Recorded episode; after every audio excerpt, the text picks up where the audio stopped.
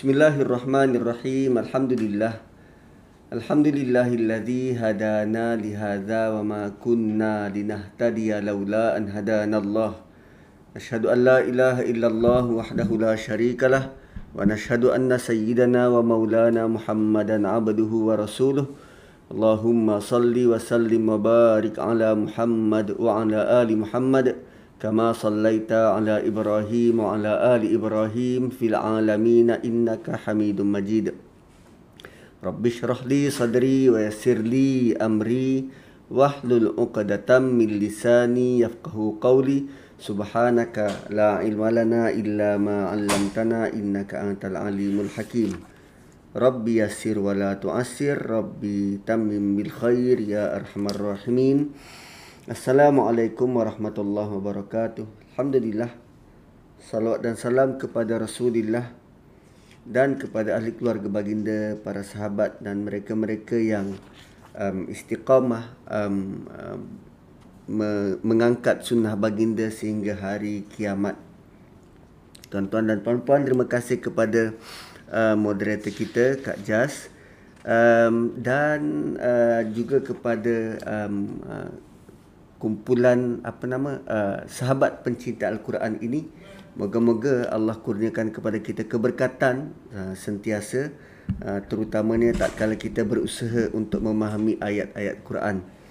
Tuan-tuan dan puan-puan, hari ini kita nak masuk ayat yang ke-23. Ayat yang ke-23. Qul huwallazi ansha'akum wa ja'ala lakumus sam'a wal absara wal af'idah qalilam ma tashkurun. Jika kita perhatikan pada ayat yang ke-23 ini uh, lama sebelum ayat 23 kita lalui ayat pertama Allah memperkenalkan kerajaan yang begitu besar, begitu luas um, apa nama tak tercapai, tak tercapai oleh akal fikiran kita betapa luasnya um, kerajaan Allah Subhanahu Wa Taala Uh, dan Allah yang Maha mengetahui itu uh, me, uh, apa nama uh, menurunkan level capaian kita supaya kita melihat kepada um, apa yang disebut sebagai kehidupan dan kematian. Perhatikan kehidupan dan kematian. Kalau itu pun kita tak mampu nak perhatikan, Allah turunkan lagi level kepada cuba lihat langit di atasmu. Sab'a samawatin tibaqa tujuh lapis langit. Dan kalau itu pun sukar untuk kita lihat kerana terlalu besarnya langit tu maka Allah turunkan lagi kepada cuba lihat bintang-bintang yang menghiasi langit. Yelah kadang kalau kita lihat langit tu hanya Uh, menuju kepada uh, bentuk yang kosong hampa pandangan kosong begitu. Tapi kalau disuruh lihat lihat perhiasan langit berupa bintang dan um, kerana uh, lazimnya kita hanya melihat uh, bintang itu sebagai bintang tidak lebih dari itu Allah melanjutkan penerangan tentang bintang itu sebagai rujumal lisyayatin alat untuk merejam syaitan. Uh, uh, itu pun masih dibimbing, kita masih lagi dibimbing. Kuatir kita hanya melihat kosong hampa begitu tanpa sebarang dapatan lain selain daripada well bintang hanya hiasan. Lantas Uh, kerana jauhnya bintang itu Allah turunkan lagi pemerhatian kita bukan sekadar melihat bintang yang jauh tetapi cuba lihat burung yang berterbangan di atas kepalamu. Siapa yang menahan burung itu dari jauh? Dan kalaupun kita sukar untuk melihat burung Allah suruh lihat kekuatan kekuasaan, ketenteraan yang kau rasa dapat memberikan keamanan di muka bumi. Lihat jundul lakum tu, lihat apa yang ada di bumi. Dan kalau itu pun sukar untuk kita lihat dan tak faham, sekarang Allah suruh kita lihat dirimu sendiri. Qul huwallazi ansha'akum. Katakanlah wahai Muhammad, dialah siapa dia ni? Ha, ayat ini lebih kurang dengan ayat pertama suratul Ikhlas yang sedang um, apa nama dibincangkan pendapat uh, tafsir sufi kata huwa di situ Muhammad Cuba tafsirkan di sini huwa di situ menjadi Muhammad. Mustahil. Huwa di situ adalah Allah. Sama macam ayat dalam suratul ikhlas. Huwa di situ adalah Allah. Tak mungkin Muhammad. Ha. Kul katakan wahai Muhammad. Huwa dia. Siapa dia? Allah. Alladhi ansha'akum. Huwa alladhi ansha'akum. Huwa di sini empunya keberkatan. Tabarakallazi biyadihil mulk. Huwa di sini dialah allazi khalaqal mauta wal hayat. Huwa di sini dialah allazi khalaqa sab'a samawatin tibaqa. Dialah Allah yang ansha'akum. Nasya'a bermaksud tumbuh. Nasya'a ni ansya'a mencipta daripada tiada kepada ada.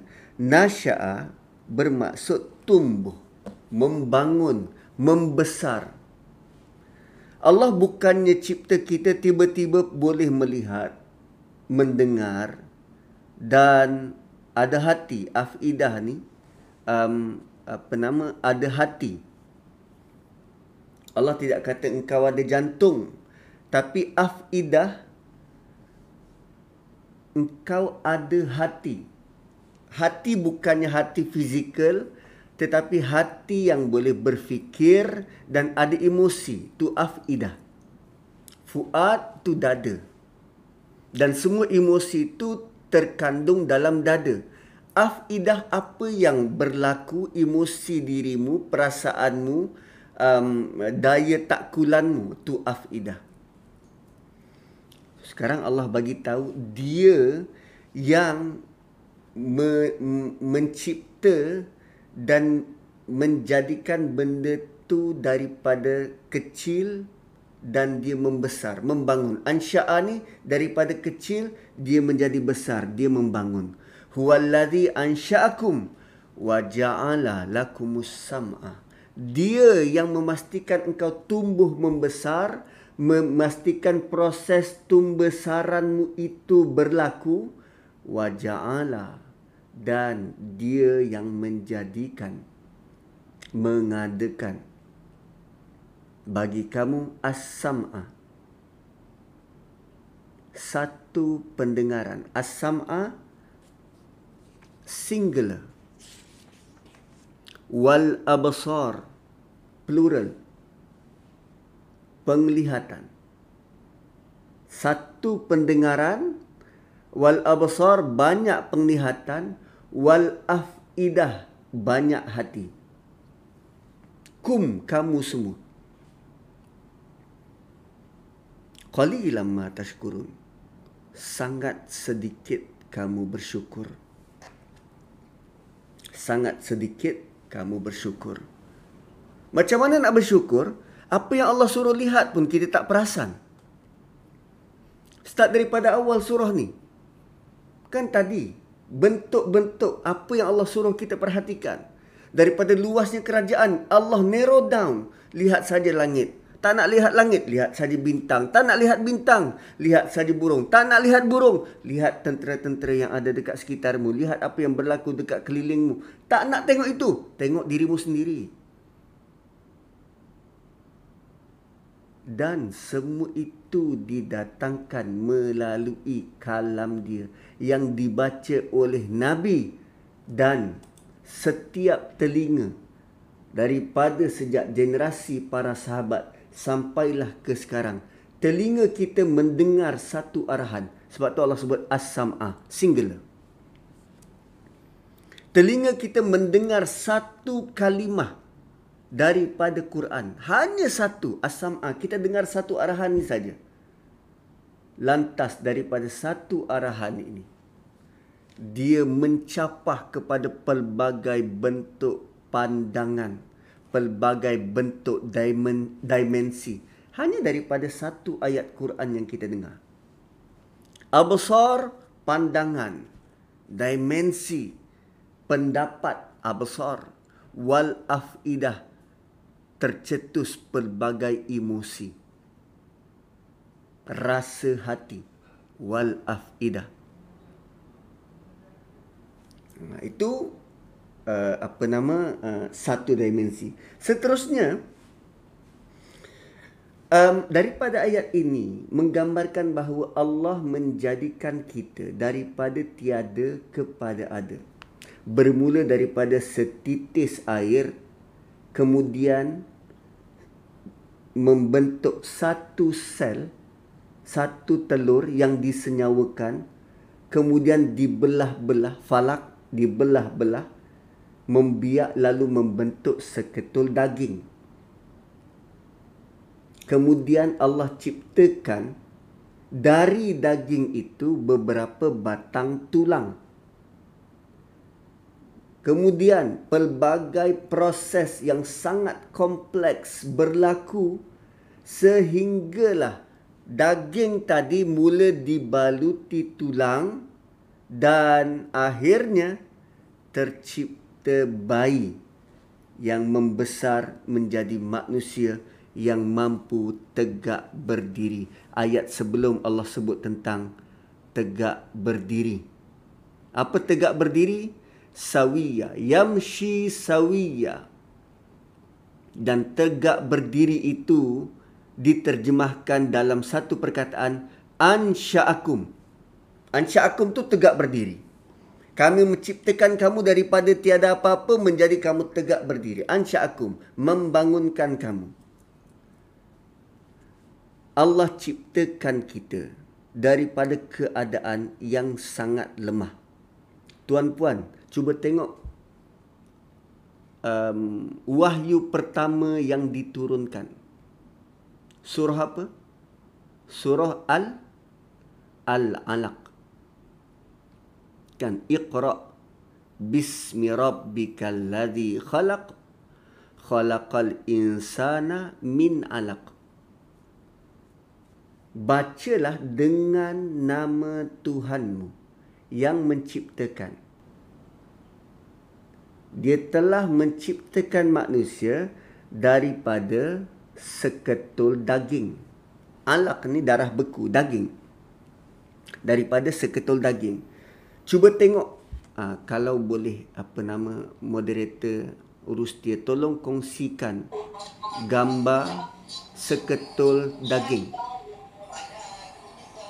Uh, cuba kongsikan gambar seketul daging. Seketul daging. Uh, cari dekat uh, Google letak seketul daging Dan seketul daging tu ada dalam rahim ibu. Dan daging tu menempel. Ada yang kata macam bekas digigit oleh uh, uh, kita gigit chewing gum. Uh, chewing gum kita gigit tu kalau kita luahkan, ludahkan, uh, bentuk macam tu. Ada yang kata menempel macam lintah. Bayangkan tuan-puan, kita pernah dalam keadaan itu. Seketul daging.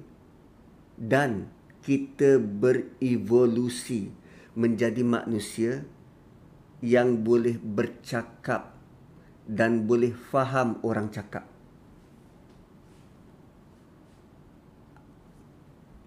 Berapa punya mulia Allah angkat kita daripada seketul daging menjadi manusia yang boleh bercakap. Itu proses evolusi apa tu? Nanti lepas daripada ini pergi dapur ambil daging letak atas meja. Tengok ini daging. Aku dulu pernah jadi macam ni. Sekarang aku boleh bercakap, boleh berfikir, boleh melihat, boleh mendengar. Aku dulu macam ni. Allah upgrade aku jadi seorang manusia. Jauh sebelum tu, sebelah daging tu, letak setitis air. Jauh sebelum daging ni, aku setitis air tu.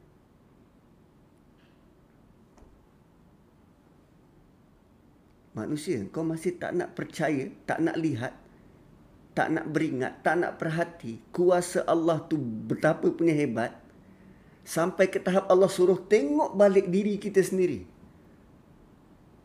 Allah mulakan daripada sebesar-besar ciptaan kekuasaan Allah dan sekarang ni Allah nak kita tengok balik diri kita sendiri. Sebab selama ini pun kita hidup bukan kita tak ada perhati, tidak.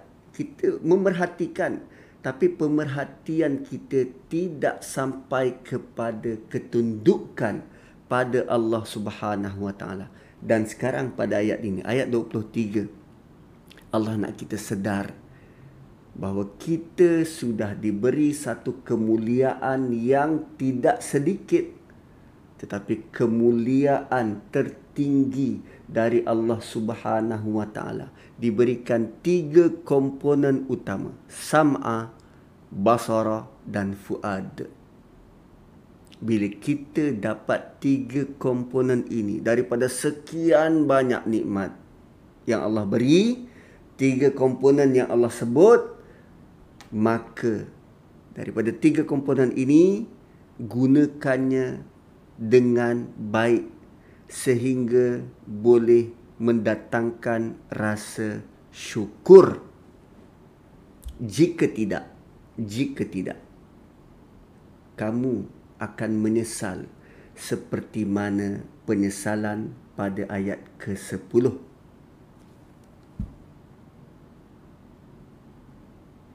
Kan? Apa ayat 10 sebut? Lau kunna nasma'u au naqilu ma kunna fi ashabis sa'ir. Kalaulah kami dengar atau kami berfikir tak mungkin tak mungkin kami dicampakkan ke neraka sa'ir. Terima kasih. Sila sila. Ha. Ada sahabat saya hantar burger ha. tengah-tengah hari ini dia macam tak selera nak makan lain, kita makan burger je lah. Okay. So, Allah ciptakan kita daripada keadaan tak ada apa-apa. Tak tahu apa-apa. Setitis. Setitis air. Boleh buat apa? Tak boleh buat apa. Dan lebih memilukan tuan-puan. Ada jenis orang yang lupa diri. Yang lupa diri. Dan dia maksud lupa diri ni apa? Dia lupa dia daripada setitis air yang sama macam orang lain. Saya nak tanya, air mani ni suci ke tak suci? Suci. Air mani ni suci bukannya bukannya najis, suci. Tapi kita rasa tak selesa kalau kena pada pakaian. Seboleh mungkin kita nak nak basuh. Itu level kita semua. Kita semua sama. Level kita macam tu suci tapi mak bapak kita, kita sendiri rasa tak selesa kalau air tu kena pakaian kita. Sedangkan boleh dia bawa solat. Kita tak selesa dengan air mani. Sedangkan itu asal kita. Dan bila jadi manusia, kita rasa lebih baik daripada orang lain. Kita rasa ego dan sombong banding dengan orang lain. Sedangkan asal kita sama. Allah nak kita balik ingat asal usul kita supaya kita melihat orang lain itu tak kurang hebat berbanding kita. Kedudukan orang lain tak lebih mulia daripada kita. Kita tak lebih mulia berbanding orang lain. Sebab kita pada level yang sama dengan orang lain, hamba Allah Subhanahu wa taala. Sebab tu surah ini dibaca sebelum tidur. Mengingatkan balik letak duduknya kita ini. kembali tunduk pada Allah Subhanahu Wa Taala mengakui yang kita ni benar lemah tak mampu nak berjalan. Setitis air mampu untuk buat apa? Tak ada. Tak ada mampu nak buat apa. Allah kurniakan kita dengan sangat dahsyat. Ayat ni kita baca hari-hari. Tapi pemahaman semacam ini sekali-sekala kita dapat. Sebab tu Quran ini dia punya power untuk mengubah cara kita berfikir sangat luar biasa tuan-puan. Sangat luar biasa. Bayangkan ini kita baru dengar daripada satu sudut pandang.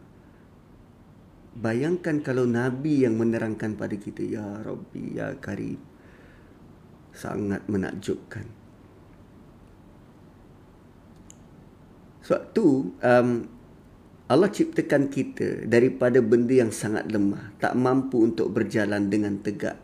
Namun mengapa tak kala kita menjadi manusia, kita memilih untuk berjalan dengan muka di atas tanah.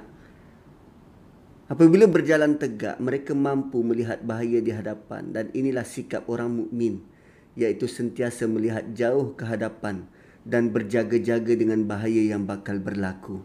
Menggunakan telinga, mata dan perasaan dengan betul.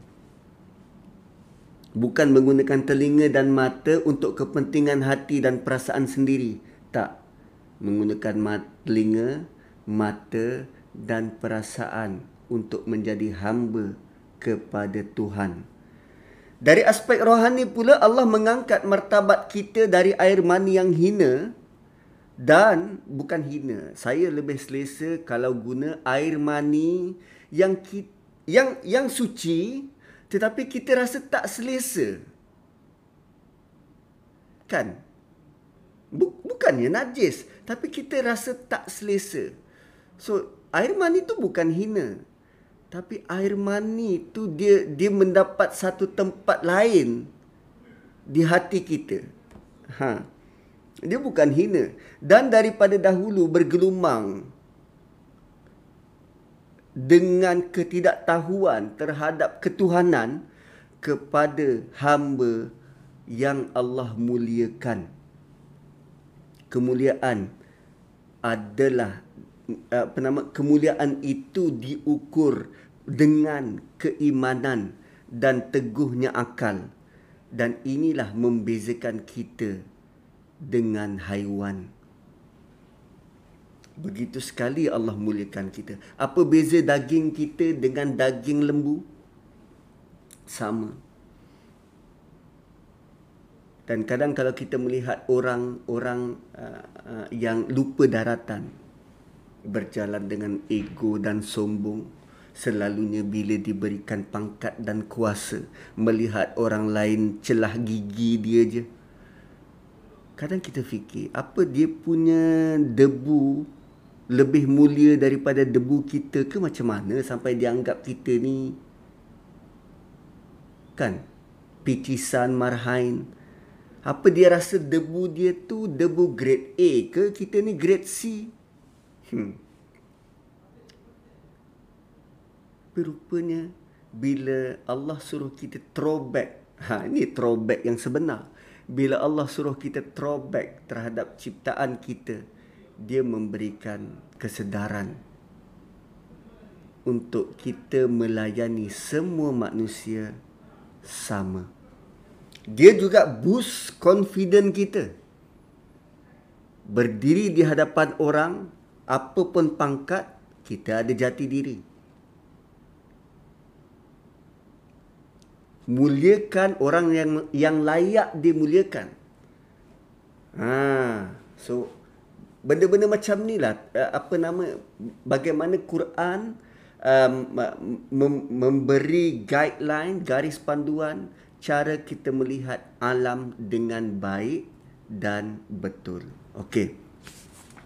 Uh, jika diamati Allah meletakkan pendengaran terlebih dahulu konsisten dengan ayat ke-10 iaitu orang kafir menyesali perbuatan mereka sekiranya mereka melafazkan andai mereka dahulu mendengar daripada nabi atau berfikir akan kejadian alam.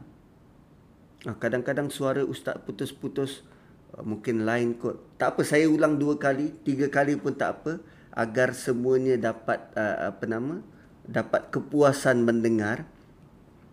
Sekiranya mereka melafazkan andai mereka dahulu dengar peringatan dari nabi, mendengar peringatan dari nabi atau berfikir akan kejadian alam, pasti mereka tidak terjerumus ke dalam api neraka. Dan ini penegasan kali kedua bahawa Quran ialah mukjizat pendengaran. Kan saya dah eh, dah terangkan di awal-awal bahawa mukjizat yang didatangkan kali ini special kerana melalui pendengaran. Lalu kita kena dengar sungguh-sungguh bukan kena dengar Eh, suara saya slow. Uh, minta maaf kalau suara saya slow. Maksudnya saya kena kuatkan sedikit kot volumenya. Kita apa, terima kasih kerana feedback tu. Saya cuba tambah baik. So, mukjizat kali ini datang dalam bentuk pendengaran. Berbanding berbanding mukjizat sebelum, Nabi Musa misal kata semuanya uh, melihat uh, mukjizat dengan melihat. Uh, laut terbelah dapat lihat dengan mata uh, Nabi Isa uh, main plastisin tanah liat jadi burung-burung boleh hidup dan terbang semuanya dengan menggunakan penglihatan tapi kali ini mukjizatnya itu datang dalam bentuk pendengaran sebab tu penegasan pengulangan tentang dengar dengar dan dengar ini sangat penting dan mukjizat pendengaran itu dikekalkan sehingga kiamat. Ha, so bila kita melazimi mendengar dan boleh mendengar dengan baik dan betul, kita akan selamat. Ha, so mukjizat pendengaran ini dia akan disampaikan bergenerasi lamanya. Berbanding kalau orang pertama melihat orang kedua takkan mungkin momen itu berulang. Tapi pendengaran boleh diceritakan zaman berzaman. Sebab itu Allah Subhanahu Wa Taala menjaga Quran ini dalam bentuk kalimah dan perkataan. Panggil orang Cina yang hafal Quran, panggil orang Afrika yang hafal Quran, panggil orang Rusia yang hafal Quran basically dari sudut interaksi komunikasi fail sebab lain bahasa. Cuba suruh baca Quran. Saling melengkapi dan saling memahami. Walaupun bahasa berbeza. Hebatnya Quran tu. Diturunkan, didatangkan dalam bentuk kalimah dan perkataan. Bila orang baca, kita dengar. Ui dahsyat. Dan kalau kita ada kemahiran tentang Quran dan dapat dengar bacaan Quran, luluh hati ni, luluh hati. Lebih-lebih lagi bila kita sudah lalui proses tadabbur semacam ini. Next time kita dengar orang baca suratul mulk, kita dah dapat boleh tangkap part mana yang kita rasa sangat menusuk jiwa. Ui. Terutamanya bila bila kita baca ayat ni. Qul huwallazi ansha'akum wa ja'ala lakumus sam'a wal absara wal af'idah qalilan ma tashkurun. Nikmat besar yang Allah bagi pada aku pendengaran, penglihatan dan hati. Selama ni aku buat apa? Adakah aku berusaha untuk bersyukur atau sebaliknya? Bila Allah kata sikit sangat orang bersyukur, ternyata orang orang yang ramai itu termakan pujuk rayu syaitan kerana iblis berjanji pada Allah aku akan pastikan hamba-hambamu sangat sedikit bersyukur wah bergurindam kita petang ni Iblis berjanji pada Allah, aku akan pastikan hamba-hambamu sedikit daripada mereka yang bersyukur. Itu janji iblis.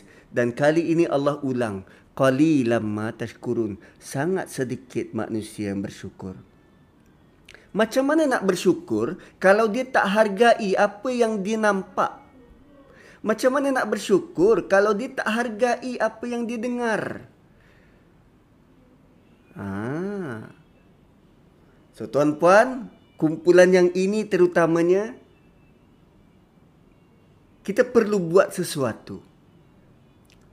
Kali ini apa pun berlaku dekat keliling kita pastikan bahawa bila kita melihat kita bukan melihatnya dengan sebelah mata. Tapi lihatlah dengan dua belah mata. Nah, sebut pasal dua belah mata ni. Ha, okay sebut pasal dua belah mata, kita tahu bahawa Dajjal itu buta sebelah mata. Melalui pembacaan kita, kita tahu Dajjal itu buta sebelah mata. Itu literalnya. Metaforanya.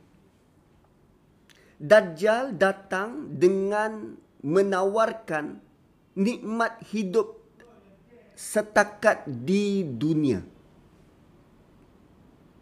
dan mengajak seramai mungkin manusia pandangan itu hanya setakat di dunia.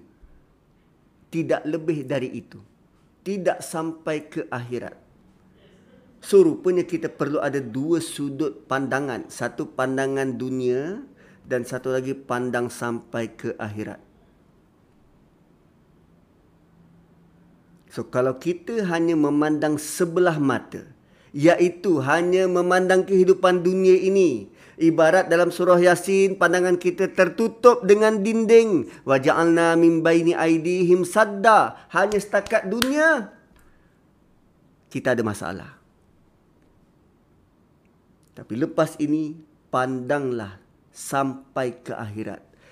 Kita pandang kacang panjang bukan sekadar kacang panjang tetapi bagaimana aku nak dapatkan sumber pahala daripada kacang panjang ni pandang anak kita bukan sekadar pandang berapa A yang aku nak target dia nak dapat ni nanti tetapi bagaimana dia nanti boleh jadi anak yang boleh doakan aku jadi anak yang boleh selamatkan aku jadi anak yang boleh menerajui keluarga dia selamat daripada bakaran api neraka. Jauh ke hadapan. Huwallazi ansha'akum wa ja'ala lakumus sam'a wal absara wal af'idah. Memaknai memfungsikan pendengaran, penglihatan dan hati. Kerana tak lama sebenarnya kita berusaha untuk menjadikan kan tak lama sebenarnya untuk kita berusaha untuk menjadikan apa yang kita ada ni pendengaran, penglihatan dan hati untuk capai level bersyukur. Tak lama. Berapa lama? Paling tinggi 210 tahun. Setakat hari ini orang yang tertua berusia 210 tahun. Ha, tuan-puan ada ada dapat tak uh, gambar tu? Tak ada. Kalau tak ada, boleh cari. Dia sambut hari jadi dia hari ini. Ha, 210 tahun. Paling lama mungkin 60 tahun, 70 tahun saja untuk kita didik. Kita punya telinga, mata dan hati ini selari dengan apa yang Allah nak. Menjadi, akhirnya menjadi hamba yang bersyukur. Kerana, bila sampai ajal kita. Allah kata apa? Qul huwallazi zara'akum fil ardi. Dia akan kembalikan kamu ke bumi.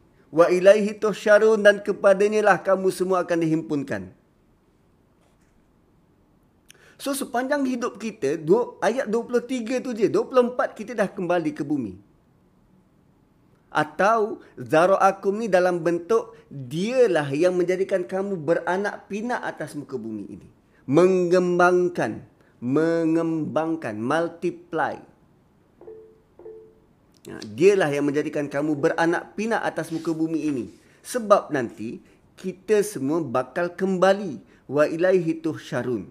Zara'akum bermaksud zara'a uh, membanyakkan mengembangkan tuhsyarun mahsyar. Ha, tuhsyarun tu hasyarah, hasyar ni dihimpunkan seperti mana binatang ternak dikumpulkan.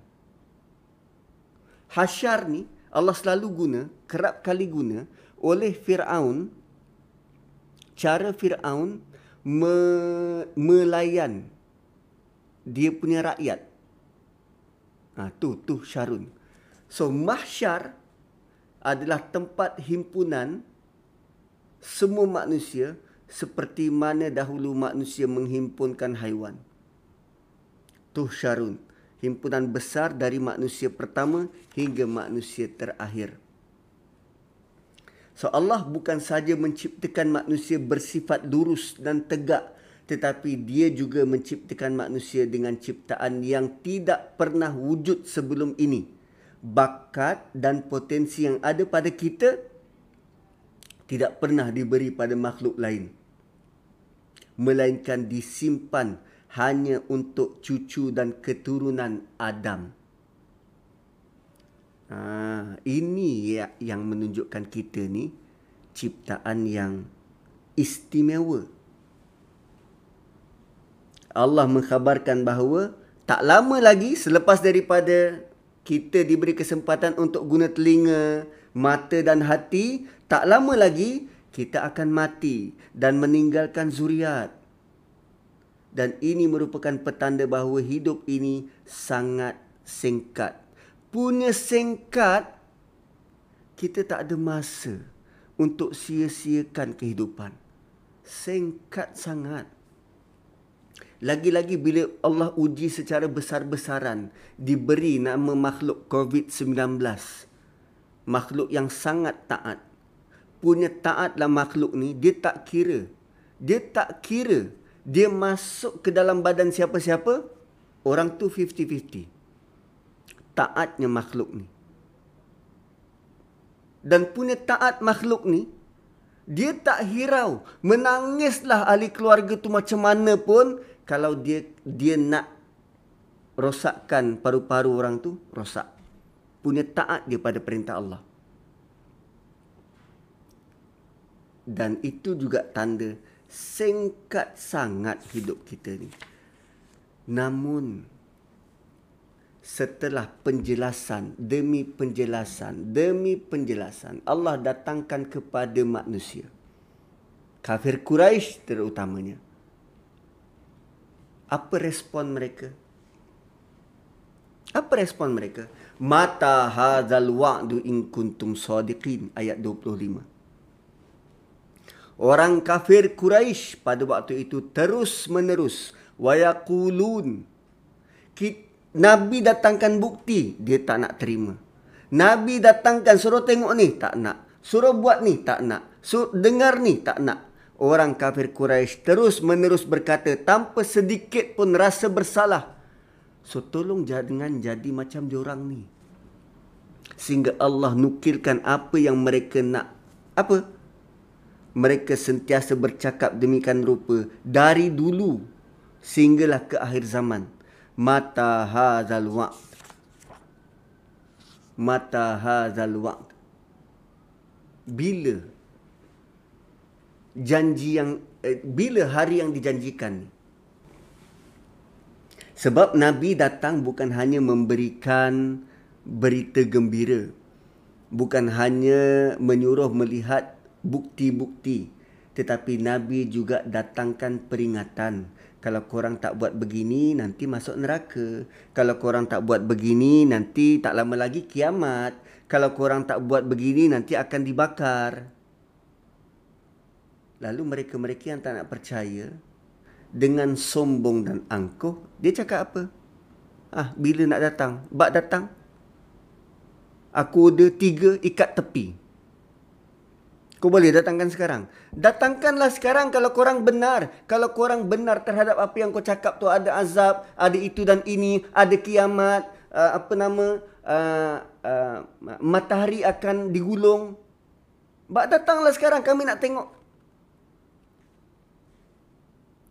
Tuan-puan, kenapa dia nak datangkan sekarang? Apa alasannya? Kami nak tengok. Sedangkan Nabi kata, dalam ayat ni sebut, cuba kau tengok langit, cuba kau tengok bintang, cuba kau tengok burung. Bukankah semua Allah suruh tengok? Tapi rupanya orang yang degil ni, dia tak nak ikut apa apa yang orang cakap. Tapi dia hanya nak dia hanya nak memuaskan apa yang dia nak. Ah. So macam macam mana? De, macam mana nak berhadapan dengan orang yang macam ni? Begitulah bentuk manusia yang Nabi sedang hadapi. Diberi peringatan, tak nak. Tapi dia nak apa yang dia nak. Aku tak nak ikut. Aku tak nak sembahyang. Sebab bagi aku sembahyang ni ingat Tuhan. Memadai cukup aku ingat Tuhan. Tengok. Dia nak apa yang dia nak.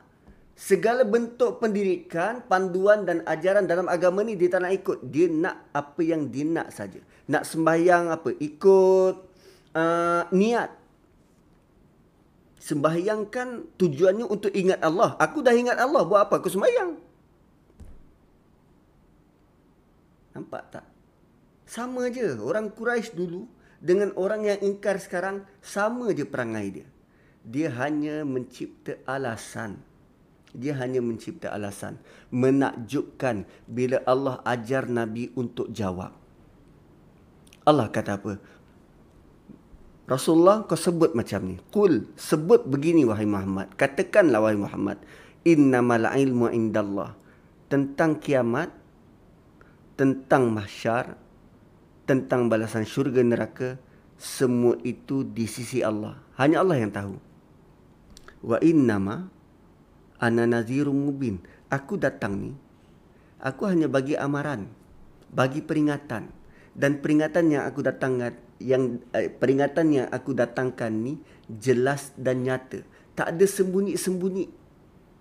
Aku tak sembunyikan apa-apa fakta. Aku cuma datangkan peringatan yang jelas dan nyata. Dan Allah beri gambaran. Setelah berlaku penolakan dan Nabi jawab, ilmu itu di tangan Allah. Aku tak tahu bila kiamat aku tak tahu bila kematian. Aku tak tahu itu semua. Yang aku tahu aku datang aku bagi peringatan.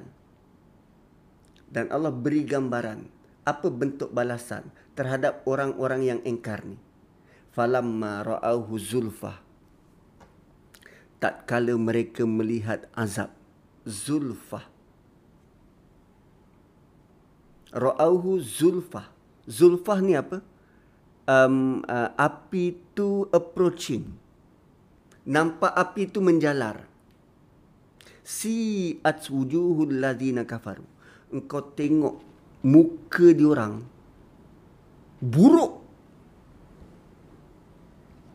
Tuan-puan kalau nak tengok contoh muka-muka yang buruk ni, contoh muka-muka yang buruk ni, cuba tengok um, uh, YouTube uh, type awful face awful faces muka-muka yang buruk. Muka kita ni normal. Tapi kalau kita terkejut dan dalam keadaan takut kita sendiri rasa jijik tengok muka kita muka terkejut dan muka takut. Muka kita akan bertukar daripada elok kepada buruk. Si atwujuhul ladina kafaru. Dia bukan sekadar terkejut dia takut dia rasa trauma dia rasa menyesal. Semua semua ekspresi itu Allah gambarkan dalam bentuk si atwujuhul ladina kafaru. Amat buruk muka-muka orang-orang kafir dan mereka kata apa? Wakila. Dikatakan kepada mereka. Wakila. Hadal ladhi kuntum bihi. Ini yang dulu yang korang nak nak nak supaya disegerakan tu. Ini yang dulu yang korang order tu. Yang order tiga ikat tepi tu. Ha, ni lah ni. Ni lah. Yang korang nak sangat tengok tu. Inilah dia. Wakilah. Dan kila ni bukan Allah yang kata. Malaikat yang sebut. Sebab Allah menyampah nak bercakap dengan orang. Wakilah hadzal ladzi kuntum bihi tad'un. Ini yang dulu yang korang nak sangat dia datang cepat. Dan setelah peringatan itu maka sampailah kita kepada ayat penutup. Kul ara'aitum. Katakanlah wahai Muhammad. Apa pendapatmu? Ara'aitum. Ara'aital ladzi yukadzibu bid-din atau um, alam tara kaifa fa'ala rabbuka bi ashabil fil? Ah tu, perkataan yang sama. Ara'aitum. Apa pendapatmu? Apa pandanganmu? Kul ara'aitum. Apa pandanganmu? In ahlakani Allah. Jika Allah matikan aku. Ini Allah arahkan Rasulullah sallallahu alaihi wasallam cakap dengan kafir Quraisy. Apa pendapatmu kalau Allah matikan aku? In ahlakani Allah. Kalau Allah binasakan aku. Wa mamma'iyah dan sahabat-sahabat aku. Atau au rahimana atau dia memberi rahmat kepada kami.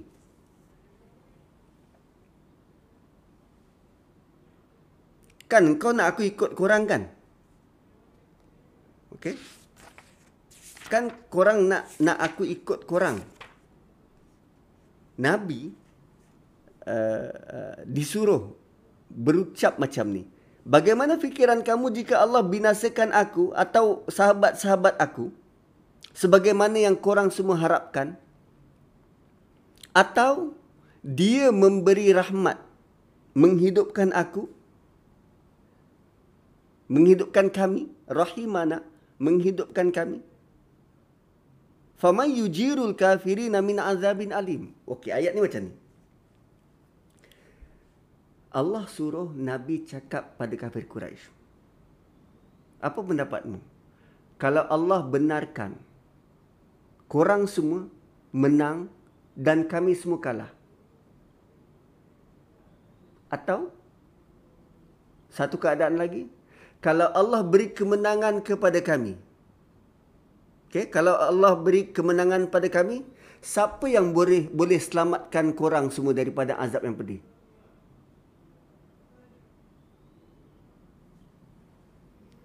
Nabi beri mereka masa untuk berfikir melalui ayat ini.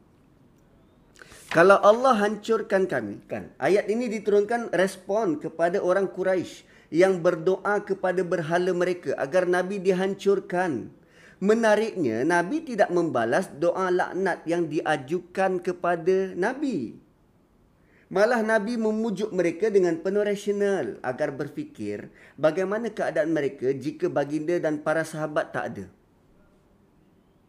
Apa pendapatmu kalau kami semua tak ada? Allah semua matikan kami, Allah matikan kami, apa pendapatmu?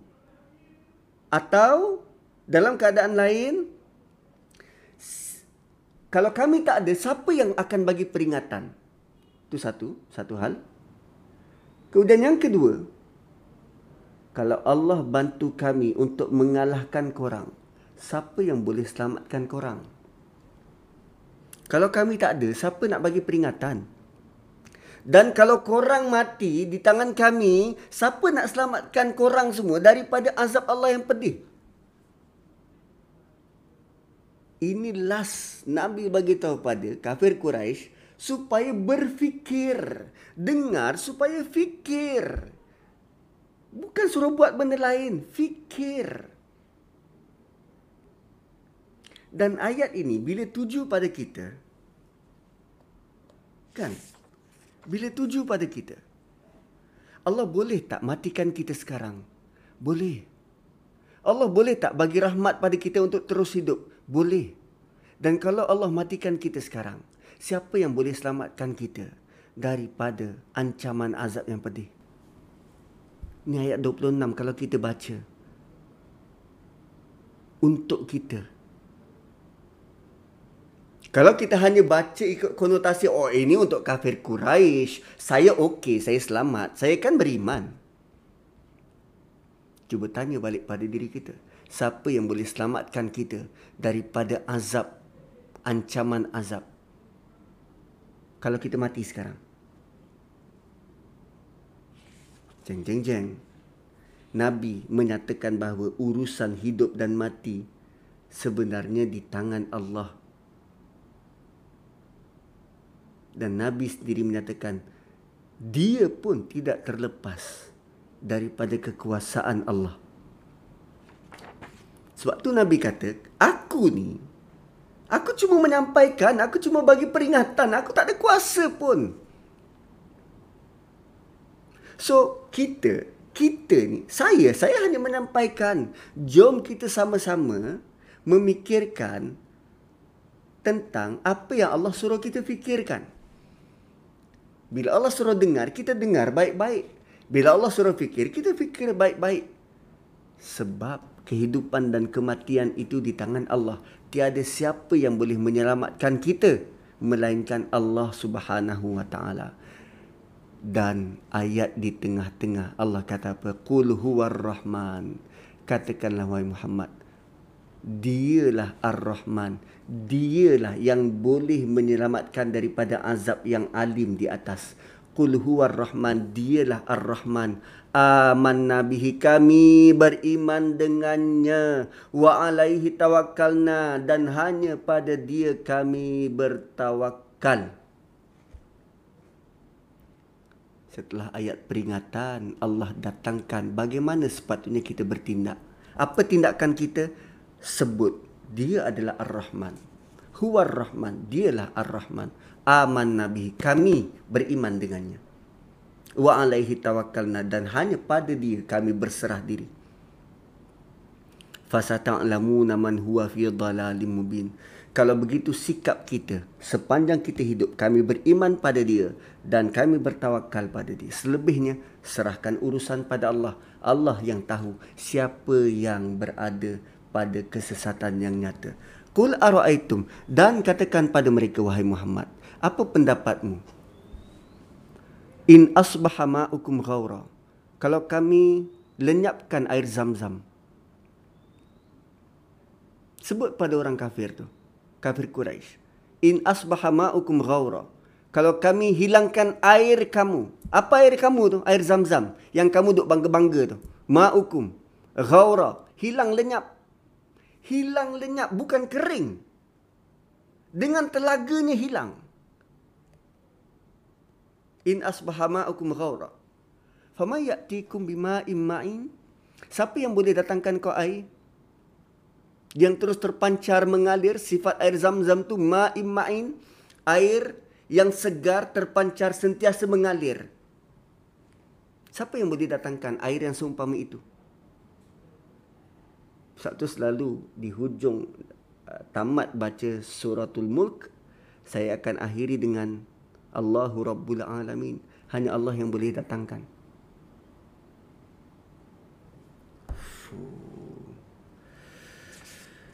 Dan ayat terakhir ini juga kita boleh relate dengan macam-macam nikmat Allah bagi. Allah bagi kita mata. Kita boleh tanya, cuba tanyakan apa pendapatmu kalau Allah hilangkan mata engkau? Siapa yang boleh kembalikan penglihatanmu? Kalau Allah nak hilangkan kekayaanmu, siapa yang boleh datangkan balik kekayaanmu? Kalau Allah hilangkan percakapanmu, siapa yang boleh datangkan balik sehingga kau boleh bercakap seperti sedia kala? Apa pendapatmu? Qul ara'aytum. Surah ini dimulakan dengan Ra'a. Farji'il basar. Hal tara. Dua kali basar di awal dan ditutup dengan apa pandanganmu qul araaitum qul araaitum di awal dengan suruh tengok suruh perhati di hujung juga suruh perhatikan. Tapi kali ini perhatikan dengan mata hatimu. Apa pendapatmu? Apa pandanganmu? Cuba kau perhati sungguh-sungguh. Ah sebab tu surah ni namanya mulk kerajaan Allah yang kita perlu lihat dan perhati sungguh-sungguh. Kemudian ada pengkritik orientalis. Dia kata surah ini perfect. Cuma cara ditutup tu macam tak sesuai. Dia kritik cara surah ini ditutup. Dia buat apa? Dia kritik cara surah ini ditutup. Bagi dia, surah ini ditutup macam tak seimbang. Sepatutnya, sepatutnya surah ini ditutup dengan Kul ara'aitum tu digandingkan dua kali dan ditutup dengan Kul huwar rahman amanna bihi wa alaihi tawakkalna. Fasata'lamuna man huwa fi dhalalim mubin sebagai ayat terakhir. Tapi Allah tidak tutup tidak akhiri ayat itu dengan ayat 29. Allah akhiri surah ini dengan ayat 30. Kenapa ayat 30 yang mulanya sama dengan ayat 28 tidak disekalikan tidak dalam bentuk macam ayat-ayat sebelum? Qul huwallazi digandingkan dua kali. Kan 23 24 qul huwallazi. Kemudian amman haza amman haza dua kali ayat 20 dan 21 kemudian aamintum am amintum pun beriringan 16 dan 17 Kenapa di hujung tiba-tiba kul ara'aitum? Kul huwar rahman kul ara'aitum? Hmm. Why? Kerana Allah nak relatekan. Allah nak relatekan kerajaan Allah singgah sana Allah berada di atas air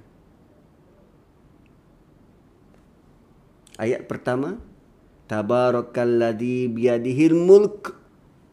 Allah kata wa kana arshuhu 'alal ma'. Arasnya berada di atas air. Ayat pertama Allah sebut tentang kerajaan dia. Kerajaan dia. Ayat terakhir Allah kata siapa yang berkuasa mengkontrol dan mengawal air. Siapa yang boleh kembalikan air? So daripada awal sampai akhir Allah bagi tahu ini kuasa kami. Ini kerajaan kami. Wow. So lihatlah. Nikmatilah kekuasaan kerajaan Allah Subhanahu wa taala dengan sungguh-sungguh. Sebab akhirnya Allah nak lihat kita bersyukur atau tidak. Allah tidak suruh dalam ayat ni, dalam dalam ayat ni, dalam suratul mulk, Allah tidak pun kata engkau kena cipta seperti mana yang aku cipta. Tak. Allah tidak pun pernah kata kalau berlaku gempa bumi engkau kena tahan gempa bumi itu supaya tidak berlaku. Tidak. Apa yang ada dalam surah ni? Dengar. Tengok. Fikir. Semua Allah provide. Dengar, tengok fikir. Allah tidak pun suruh kita mula daripada scratch. Semua sudah ada. Provided tinggal kita usahakan part kita je. Dengar, tengok dan fikir. Susah sangat ke? Tak. Sangat mudah. Sangat mudah. Tapi percayalah, ramai orang ambil mudah ramai orang ambil mudah. Ha, maka untuk akhirnya saya uh, apa nama um, uh, kembalikan uh, surah ini kepada tuan-tuan dan puan-puan uh, untuk kita nikmati bacaannya setiap malam.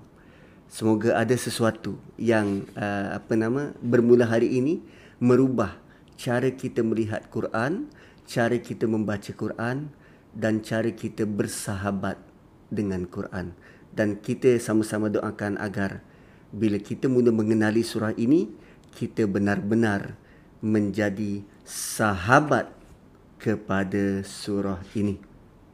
Ah, sahabat kepada surah ini. Jom kita mula dengar, tengok dan bertafakur, berfikir. Wallahu alam, saya kembalikan kepada puan Jasrina.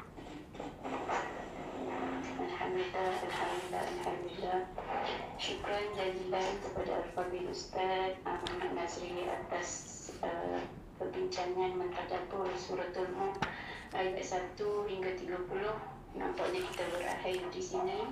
Uh, terima kasih juga uh, kepada semua sahabat-sahabat pendengar setia pada surat Mulk daripada awal sampai habis. Sesungguhnya sangat-sangat tidak terhingga nikmat nafas yang Allah bagi kepada kita uh, supaya kita dapat dengar, tengok dan fikir.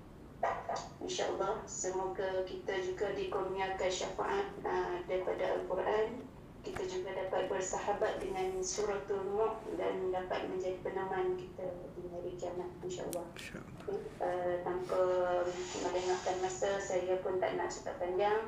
Semoga kita semua mendapat uh, sesuatu faedah daripada kelas ini insyaallah kalau diberi keizinan masa yang panjang kita akan jemput ustaz lagi untuk slot yang lain insyaallah. Insyaallah. Uh, terima kasih semua sahabat-sahabat uh, sebagai hebahan kelas petang ini seperti biasa biasa pukul 5.30 petang kita ada tadabbur bersama Ustaz Abdul Hakim. Uh, segala yang baik itu daripada Allah, segala yang lemah dan kurang itu daripada kelemahan saya sendiri. Terima kasih banyak-banyak Al-Fadhil Ustaz. Terima kasih semua sahabat. Uh, Jazakumullahu khairan kathiran. Assalamualaikum warahmatullahi wabarakatuh.